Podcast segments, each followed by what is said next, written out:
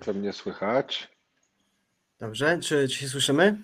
Ja już teraz słyszę. Czy mnie słychać dobrze? dobrze. Dzień dobry, dzień dobry. Dzień dobry. A ja widać też się- mnie, do... a, a widać Tak, też tak, mnie tak. dobrze? Tak, Wszystko dobrze. Tak, no to super. Dobrze, dzień dobry. super. Dzień dobry, witam serdecznie. Dzień dobry, ja nazywam się Konrad Wojtowicz, to jest e, Quick Fire Interview e, i moim i Państwa gościem jest e, Grzegorz Napieralski, poseł Koalicji Obywatelskiej, były przewodniczący Sojuszu Lewicy Demokratycznej, kandydat w wyborach prezydenckich w 2010 roku, senator dziewiątej kadencji, poseł na Sejm czwartej, piątej, szóstej, siódmej i dziewiątej kadencji. Dzień dobry. Dzień dobry, ale dużo tego pan wymienił, bardzo dużo, aż nie wiedziałem, że tyle tego jest. Witam Tak. serdecznie. Y, Dobrze, i zanim jeszcze przejdziemy do pytań, to przypomnę formułę programu. Ja panu zadam 20 pytań zamkniętych, y, na które- na które należy odpowiedzieć tak lub nie. I potem przejdziemy już do, do głównej części rozmowy, czyli, czyli do pytań otwartych. Y, Czy jest pan gotowy? Chyba tak, mam taką nadzieję. Dobrze. Y, Czy progresja podatkowa w Polsce powinna być wyższa? W stosunku do tej, która jest, tak? Tak. No te podatki się sprawdziły, więc raczej nie. Dobrze. Czy, czy narkotyki miękkie powinny zostać zalegalizowane? To strasznie trudny, te, to strasznie trudny temat i e, ja zajmuję się teraz psychiatrą, psychologiem. Wiem, że to są tema, pytania zamknięte zdrowiem psychicznym dzieci i młodzieży i powiem szczerze, że jak widzę, co się dzieje, to na dziś jestem bardzo wstrzemięźliwy, jeżeli chodzi o debatę na temat miękkich narkotyków. Dobrze. Y, Czy dostęp do broni w Polsce powinien zostać zliberalizowany? Nie, Czy aborcja powinna być dostępna na życzenie? tak. Czy prezydent e, powinien stanąć przed Trybunałem Stanu? Obecny? Tak. Nie, nie, nie widzę dzisiaj takich powodów, żeby stanął przed Trybunałem Stanu. E, Czy należy znieść artykuł 196 kodeksu karnego? To jest ten dotyczący o obrazie uczuć religijnych. Ja myślę tak, że ten, ten artykuł tak naprawdę nie powinien mieć miejsca. Powin, powinny być inne artykuły, które powinny wykluczać mowę nienawiści, atak na każdego z nas, a nie, a nie, artykuł, a nie artykuły, które mówią o religii, dlatego że pod ten artykuł bardzo wiele rzeczy można podciągnąć. Mhm. E, Czy TVP powinno zostać sprywatyzowane? Nie, E, Czy dojdzie do przyspieszonych wyborów parlamentarnych? myślę, że nie. E, Czy Polska powinna zerwać konkordat? Re- re- Renegocjować na pewno. Znaczy te, ta, ta umowa między Polską a Stolicą Apostolską narzuca bardzo wiele obowiązków na polskie państwo i tak naprawdę powoduje, że państwo staje się, państwo polskie, państwem jednej religii. E, Czy Polska powinna zbudować elektrownię atomową? Nie sądzę, żeby to się w najbliższym czasie udało. E, Czy adopcje dzieci przez pary homoseksualne powinny zostać dozwolone? No ja uważam, że jeżeli dziecko ma cierpieć i ma być gdzieś wyrzucane na śmietniki, a mogłyby się nim zaopiekować inne osoby i osoby oczywiście zdrowe, osoby, które nie mają żadnych psychicznych problemów i gwarantują im bezpieczeństwo, tak. Dobrze. E, Czy Elżbieta Witek e, zostanie odwołana z funkcji marszałka Sejmu? Nie, ma tego wniosku jeszcze pod obradami Sejmu, więc nie sądzę, żeby na razie to było jakoś głosowane. E, Czy decyzja o wprowadzeniu stanu wyjątkowego na granicy z Białorusią e, była słuszna? Jest zła. Czy prawo polskie ma pierwszeństwo przed prawem Unii Europejskiej? No, podpisaliśmy traktaty i chcieliśmy wejść do Unii Europejskiej, więc musimy się też liczyć z tymi zobowiązaniami, które za tak naprawdę pod którym się podpisaliśmy i nie możemy dzisiaj uważać, że tych zobowiązań nie ma. E, Czy obowiązek kwalifikacji wojskowej dla, dla mężczyzn e, powinien zostać zniesiony? Jeszcze raz, jeszcze raz mogę E, powtórzyć. Czy, czy obowiązek kwalifikacji wojskowej dla mężczyzn e, powinien zostać zniesiony? W sensie, jaką kategorię mężczyzna otrzymuje. Tak, Dokładnie. Znaczy, Ja, ja uważam, że prze, przeprowadzenie badań, jeżeli chodzi o młodych ludzi, w razie czego, w razie wojny, żeby wiedzieć, czy jesteśmy zdrowi, do, czy możliwe, my mamy taką możliwość odbycia służby wojskowej czy obrony kraju, w tym nie ma nic złego. Dobrze. I ostatnie pytanie. Czy, czy Polska powinna przyjąć uchodźców e, z granicy polsko-białoruskiej? Przede wszystkim powinniśmy y, zabezpieczyć granice przed nielegalnymi uchodźcami, a ci, którzy się zgłoszą legalnie, którzy będą chcieli tej pomocy, powinniśmy, tak jak w każdym innym kraju, roz, roz, y, rozpatrywać te wnioski, tak jak to robimy, nie wiem, dzisiaj w Indiach czy w innym miejscu. Okej. Okay. Dobrze, to w takim razie bardzo dziękuję za, za tę pierwszą część i teraz już możemy przejść do głównej części, czyli do pytań otwartych.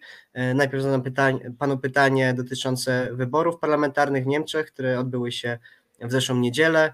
Te, te wybory e, wygrało SPD i są możliwe trzy koalicje, czyli jedna duża SPD z Hadecją, albo SPD, Zieloni, Wolni Demokraci, ewentualnie Hadecja z Zielonymi i Wolnymi Demokratami. E, która z tych koalicji najpewniej się sformułuje, jaką najchętniej by Pan zobaczył i co to oznacza dla Polski? E, znaczy, tak naprawdę wygrało SPD, ale dwie duże partie, e, czyli SPD i druga, która do dzisiaj rządziła, czyli partia Angeli Merkel, to są partie, które są bardzo stabilne i bardzo przewidywalne. Jeżeli jedna z nich będzie tworzyła koalicję, ja nie widzę, nie widzę żadnych zagrożeń dla relacji z Polską o ile my sami ich nie zepsujemy, bo często niestety przez obecne władze jest to no, ta, ta relacja psuta.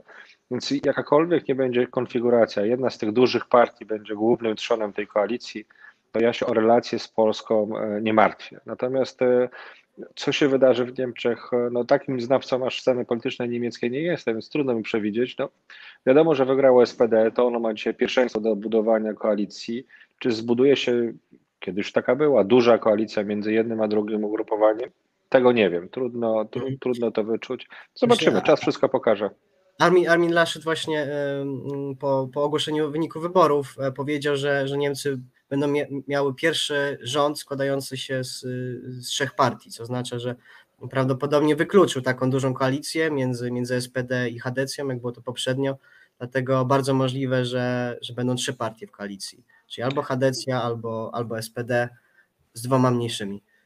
Możliwe, że SPD będzie próbowało dobrać, no bo jeżeli mają odpór, w tym sensie, że e, partia, która przegrała, ale jest na drugim miejscu, no, mówi takie rzeczy, czyli daje sygnał, że nie chce wspólnego, wspólnego budowania rządu, no to myślę, że SPD będzie szukało mniejszych koalicjantów i budowało tą większość po prostu bez chadecji i będzie próbowało budować własny rząd. No ale to mówię, to są już wewnętrzne sprawy Niemiec. Mhm. Warto się oczywiście temu przyglądać, bo to nasi sąsiedzi, głównie odbiorcy naszych produktów i usług, więc warto spoglądać, co się dzieje za, za naszą dawną już granicą.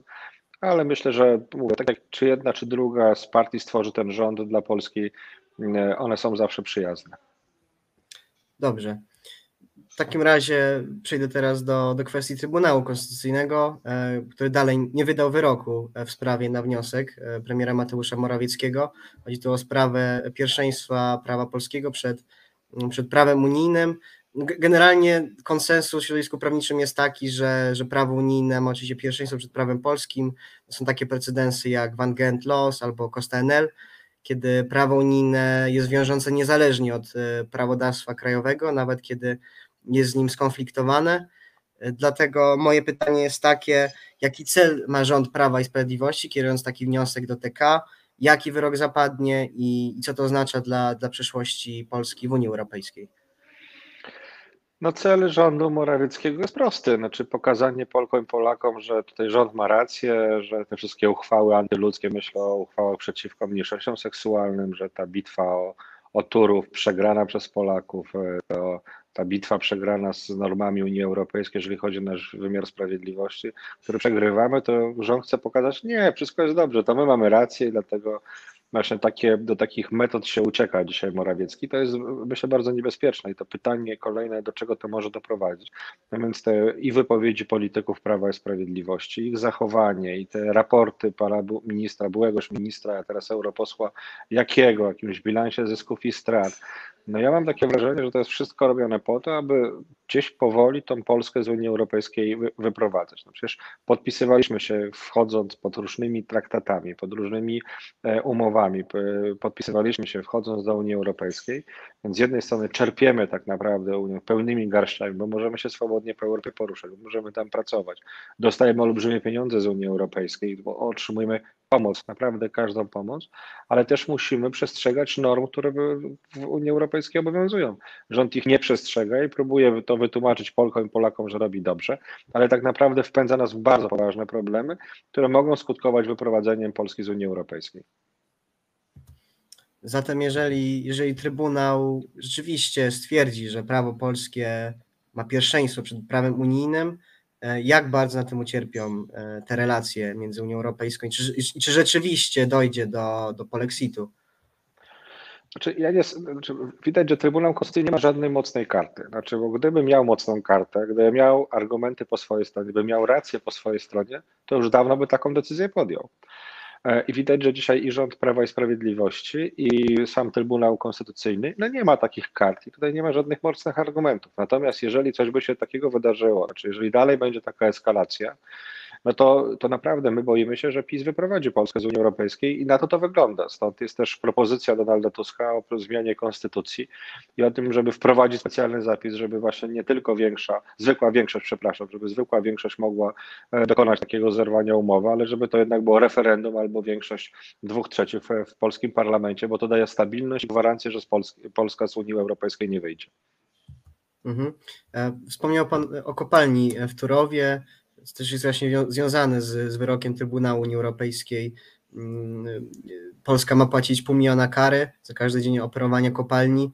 E, zatem dlaczego właśnie rząd Prawa i Sprawiedliwości nie respektuje tego wyroku e, i jakie działania powinien podjąć w sprawie kopalni według no Pana? Bo, bo poniósł sromotną klęskę. No bo jeżeli Czesi mówią OK, macie kopalnię, my to rozumiemy, ale boimy się o degradację środowiska, która będzie też po naszej stronie, czyli po stronie czeskiej. I prosimy Was, dokonajcie pewnych inwestycji, które spowodują, że ta degradacja środowiska nie będzie ani w Polsce, ani w Czechach, no a my tego nie robimy i, i, i rząd y, nie, nie, nie, nie, próbuje tego zrealizować, nie próbuje w tej sprawie negocjować, tylko stawia sprawę na ostro, no to postawili również sprawę na ostro i zaskarżyli tą działalność tej kopalni y, do odpowiednich organów Unii Europejskiej. I teraz proszę zobaczyć, co się dzieje. Znaczy, Czesi wygrywają to i my jesteśmy naprawdę pod ścianą. Znaczy, my jesteśmy już podwójnie przegranymi, bo musimy płacić kary, a z drugiej strony Czesi mają niesamowitą kartę przetargową dzisiaj, czy kartę negocjacyjną, nawet tak bym to nazwał, kartę negocjacyjną. I oni naprawdę mogą wymuszać dzisiaj na Polsce bardzo dużo. I stąd uważam, że to jest bardzo, bardzo złe, co się dzieje w, w, w relacjach właśnie Polska-Czechy i Polska-Unia Europejska i bardzo sporo za to zapłacimy. Tutaj nie ma odwrotu od tego. No, rząd się wije, próbuje coś robić, ale tutaj zasady są po prostu bardzo jasne i czytelne. Dobrze, dziękuję bardzo. E, w takim razie teraz przejdziemy do, do kryzysu, kryzysu na granicy.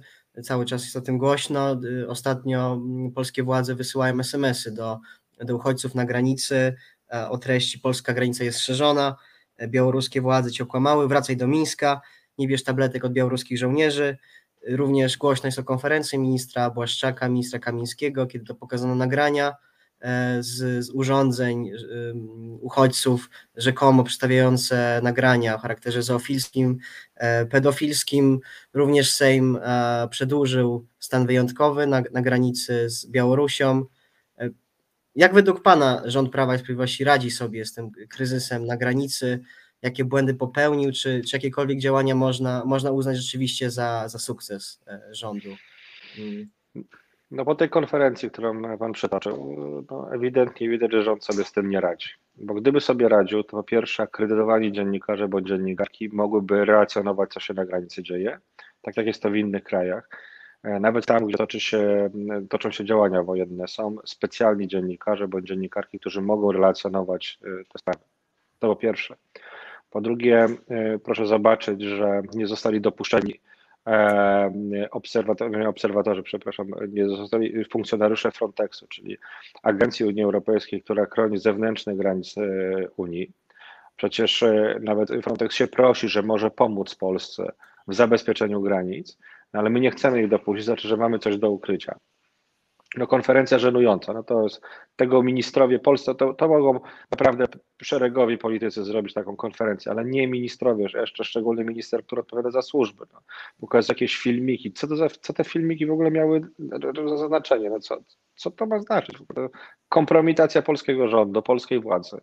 Znaczy, służby powinny wyłapywać osoby nielegalne, szczególnie mężczyzn, którzy mogą być powiązani z, z, siatkami terrorystycznymi.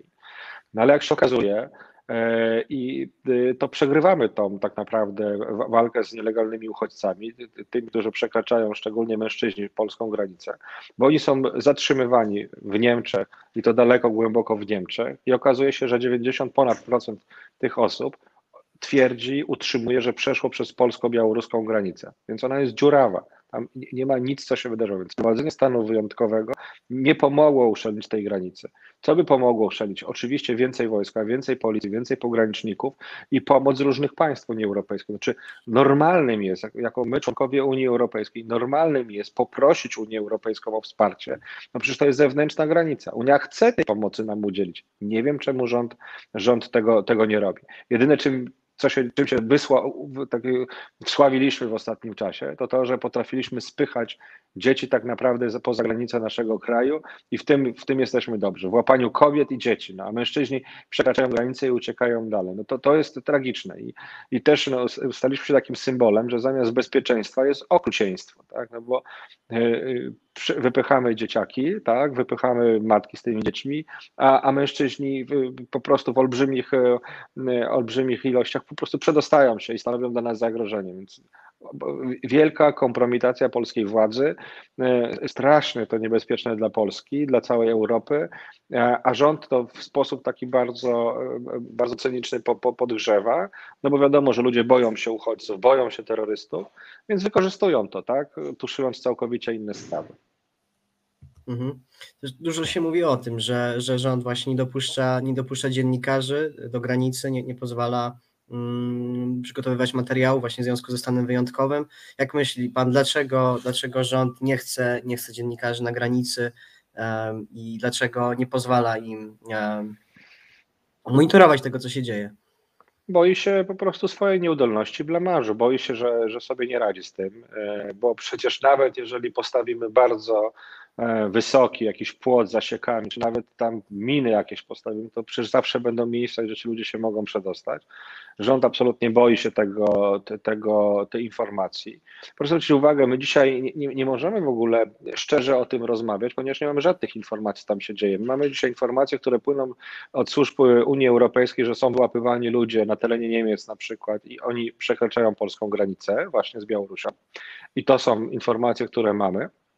A z drugiej strony nie ma tam dziennikarek i dziennikarzy akredytowanych, którzy na co dzień rzetelnie informowaliby o tym, co się dzieje. I to nie jest tak, że że, e, że ktoś by przeszkadzał e, tak naprawdę służbom. Nikt by nie przeszkadzał, bo są to wyspecjalizowani ludzie, którzy przekazywaliby nam rzetelną informację, prawdziwą i rzetelną informację. Strach rządu przed tym, że sobie nie radzi jest olbrzymi, ale z drugiej strony myślę cyniczna gra, żeby właśnie pokazać Polkom i Polakom, że tutaj właśnie my jesteśmy twardzi, my mamy super wielką granicę, tylko że my nie mamy mieć, tak jak mówił minister, twardej granicy, tylko mamy mieć granicę szczelną, po prostu szczelną dla naszego bezpieczeństwa. I, I, czy sądzi Pan, że rzeczywiście w dużym stopniu e, ten kryzys na granicy jednak w dużej mierze e, pomógł Prawu i Sprawiedliwości, jeżeli chodzi przede wszystkim o wyniki sondażowe, czy, czy ogólne poparcie dla, dla działań rządu? E, no to widać od, od, samego początku tego kryzysu. No, no, proszę zobaczyć na te, na te sondaże. No przed, przed kryzysem migracyjnym Prawo i Sprawiedliwość bardzo mocno traciło w sondażach nie czuło się pewnie i opozycja doganiała. W każdym sondażu wspólnie opozycja, przynajmniej trzy duże ugrupowania, Hołownia, Koalicja Obywatelska i, i, e, i PSL Kosiniaka-Kamysza, e, spokojnie budowały rząd. Więc e, to tak naprawdę udało się PiSowi to, ten kryzys tak naprawdę jeszcze bardziej wzniecić rzeczy w naszych głowach i, i na tym grać, no bo ja nie widzę innego wyjścia. Znaczy, niedopuszczenie dziennikarek dziennikarzy, niedopuszczenie funkcjonariuszy Frontexu z innych krajów i pograniczników i niedopuszczenie pomocy Unii Europejskiej, no powoduje, że czegoś rząd się boi, czegoś nie chce pokazać, coś chce ukryć. Tak? No, wiemy co, no bo jeżeli nam do, donoszą służby niemieckie, że tam znajdujemy, tam są łapani nielegalni emigranci, którzy, którzy przekraczają polską granicę, no to wiemy dlaczego nie ma tam dziennikarzy, dziennikarek. Mhm. Dobrze, dziękuję bardzo e, panu za, za ten temat. Teraz przeszedłbym do, do ogólnej polityki wewnętrznej, do, do parlamentaryzmu, jako że ostatnio posłanka e, Monika Pawłowska zrezygnowała z członkostwa w, porozumieniu i, i przeszła do, e, do Prawa i Sprawiedliwości. Czy uważa Pan, że mm, mniejszość Prawa i Sprawiedliwości, Zjednoczonej Prawicy w Sejmie jest nadal krucha, jak była jeszcze, jeszcze niedawno, jeszcze po odejściu e, porozumienia z koalicji? Znaczy, no, większość jest, bo to widać w głosowaniach, natomiast widać, że Prawo i Sprawiedliwość ma taką dużą pracę zawsze do wykonania, szczególnie Jarosław Kaczyński przed każdymi ważny, ważnymi głosowaniami. Że te napięcia, czytamy o tym w gazetach, słyszymy to w mediach, że te napięcia w, w samej zjednoczonej, teraz nie zjednoczonej prawicy są bardzo duże, że Ziobro wymusza dodatkowe wpływy w koalicji, że no, trzeba nowych parlamentarzystów gdzieś pozyskiwać, na przykład takie transfery, to są transfery jednak za coś, to, to przecież e, to trzeba z Kukizem rozmawiać, więc widać, że ta, ta większość nie jest stabilna, natomiast jest i to, to trzeba uczciwie przyznać, no bo to było widać choćby przy wprowadzeniu stanu e, jednego ze stanów nadzwyczajnych, stanu wyjątkowego. To widać w różnych ważnych ustawach, że jednak e, ta, ta większość jest na jak długo ona wystarczy, na jak długo ona wytrzyma, na jak długo nie, nie skonfliktuje się, trudno mi na ten temat odpowiedzieć. Dobrze, dobrze, dziękuję bardzo. A zatem e, co Pan na, przykład myśli na temat e, Polskiego Ładu, projektu Polskiego Ładu, w jaki sposób on wpłynie na, na kieszenie Polaków i e, przede wszystkim pod względem ekonomicznym? To, to, to, trudno będzie ocenić na samym początku. No dzisiaj nasi specjaliści, nasi analitycy, doradcy klubu, ludzie, którzy się na tym znają, mówią, że on jest y, po pierwsze chaotyczny i niebezpieczny. E, no, wrzucony bez żadnych tak naprawdę przygotowań, na, na szybko, tak, dokument zawierający mnóstwo stron, e, mówiący, że, e, że to jest polski ład, a tak naprawdę już dzisiaj widzimy na wielu przykładach, że wiele osób może tak naprawdę bardzo dużo stracić. Wiele osób może tak naprawdę e, e, stracić nie tylko w kwestii podatkowej, ale w ogóle tak naprawdę, jeżeli chodzi o funkcjonowanie na polskim rynku. My się tego bardzo boimy. No, jest teraz miesiąc pracy w Senacie. Będziemy zgłaszali swoje poprawki, próbowali naprawiać ten zły, zły projekt. Ale czy to się uda, czy PiS później w, w, nie poprawek sejmową większością? No już spowodował tak że przecież nie musimy tego uchwalać do, do 1 listopada, więc pokazują, że oni po prostu są zdeterminowani. No, szukają wszędzie pieniędzy, bo ich tych pieniędzy brakuje. No i te pieniądze będą oczywiście kosztem Polek i Polaków. Jeszcze wracając do, do tematu e, praworządności i ostatniego wyroku, e, znaczy procedowanej sprawy przez Trybunał Konstytucyjny, mm, jaki plan ma, ma Platforma na, na reformy e, w sądownictwie, przede wszystkim jeżeli chodzi o Krajową Radę Sądownictwa, czy to mm, legalne obsadzenie Trybunału Konstytucyjnego, Izba, Izba, Izba Dyscyplinarna i, i, wszystko, co związane z, z reformami e, rządu Prawa i Sprawiedliwości. W jaki sposób legalnie legalnie zreformować sądownictwo w tym, w tym czasie. My jeszcze nie przedstawiliśmy konkretnego programu, no też nie ma wyborów, e, więc, y, natomiast e, na pewno mamy kilka bardzo ważnych postulatów, które, których będziemy się trzymać. Po pierwsze odpartyjnienie i od, odciągnięcie wymiaru sprawiedliwości od, od, od tej rząd, od polityki, od tej polityki ogólnopolskiej. E, chodzi nam o to, żeby właśnie nie było tak, że jeden człowiek z nadania politycznego obsada sobie e, najważniejsze e, instytucje wymiaru sprawiedliwości i robi co chce. Czy większość parlamentarna może właśnie obsadzać Trybunał Konstytucyjny? No, pierwszy raz w historii zdarzyło się coś takiego, że czynny polityk i, czynna polityczka po prostu z ław poselskich wędruje do Trybunału Konstytucyjnego bez żadnego wcześniej przygotowania autorytetu. No to pokazuje, że tutaj nie ma żadnych zasad. To jest rzecz pierwsza i fundamentalna dla nas, żeby odsunąć od polityki wymiar sprawiedliwości. On, wymiar sprawiedliwości ma być ślepy, ma być ślepy na politykę, ma być ślepy na wpływy partyjne. Wymiar sprawiedliwości ma być sprawiedliwy dla ludzi. I to jest rzecz pierwsza. Druga rzecz, na której nam bardzo zależy, która jest również fundamentalna, to usprawnienie i dostęp do wymiaru sprawiedliwości, tak żeby te sprawy takie nasze ludzkie, czyli na przykład walka z nie, nie, złym pracodawcą, złym wykonawcą, który nam coś robił i, i po prostu nas oszukał, żeby sprawy rozwodowe, żeby wszystkie inne sprawy, które są dla nas bardzo istotne, były bardzo szybko rozpatrywane, żebyśmy mieli poczucie, że to jest szybko, że my nie musimy się męczyć, że, że musimy, że po prostu jesteśmy przez państwo traktowani w tej kwestii bardzo poważnie. No ale niestety tak nie ma, bo te, te quasi reformy, te, te niby reformy Ziobry no spowodowały, że wszystkie sprawy się wydłużyły w Polsce. Sprawy o dochodzeniu odszkodowań również się wydłużyły. Już jakby zapytamy o sprawy rozwodowe, to po prostu trwa latami, latami, to już nie, nie miesiące, to są lata. Średnio każda rozprawa się wydłużyła o kilka miesięcy, więc te dwie, te dwa fundamenty dla nas bardzo będą istotne, czyli odpolitycznienie, odpartyjnienie wymiaru sprawiedliwości i usprawnienie tak naprawdę działania, tak żeby one były bliżej ludzi i łatwiej było tak naprawdę walczyć o swoje prawa. Dobrze, dziękuję panu bardzo. I teraz z mojej strony ostatnie pytanie. Czy ogląda pan Ligę Mistrzów i komu pan kibicuje? Nie wiem, czy to dobrze, czy nie, jak powiem szczerze teraz. Kurczę, no ale szczerze powiem, że nie. Nie, nie, nie, nie, nie, oglądam. Ja kibicuję polskiej drużynie. Polskim drużynom, owszem, swojej rodzinnej ze Szczecina, czyli Pogoni, ale jeżeli chodzi o Ligę Mistrzów, to nie. Okej, okay, dziękuję bardzo. I, I, tym akcentem e, kończymy Quick, quick Fire Interview. Dziękuję panu bardzo za rozmowę Dzięki. i życzę wszystkiego dobrego. Dzięki, wszystkiego dobrego, do usłyszenia, do zobaczenia. Dziękuję. Dziękuję.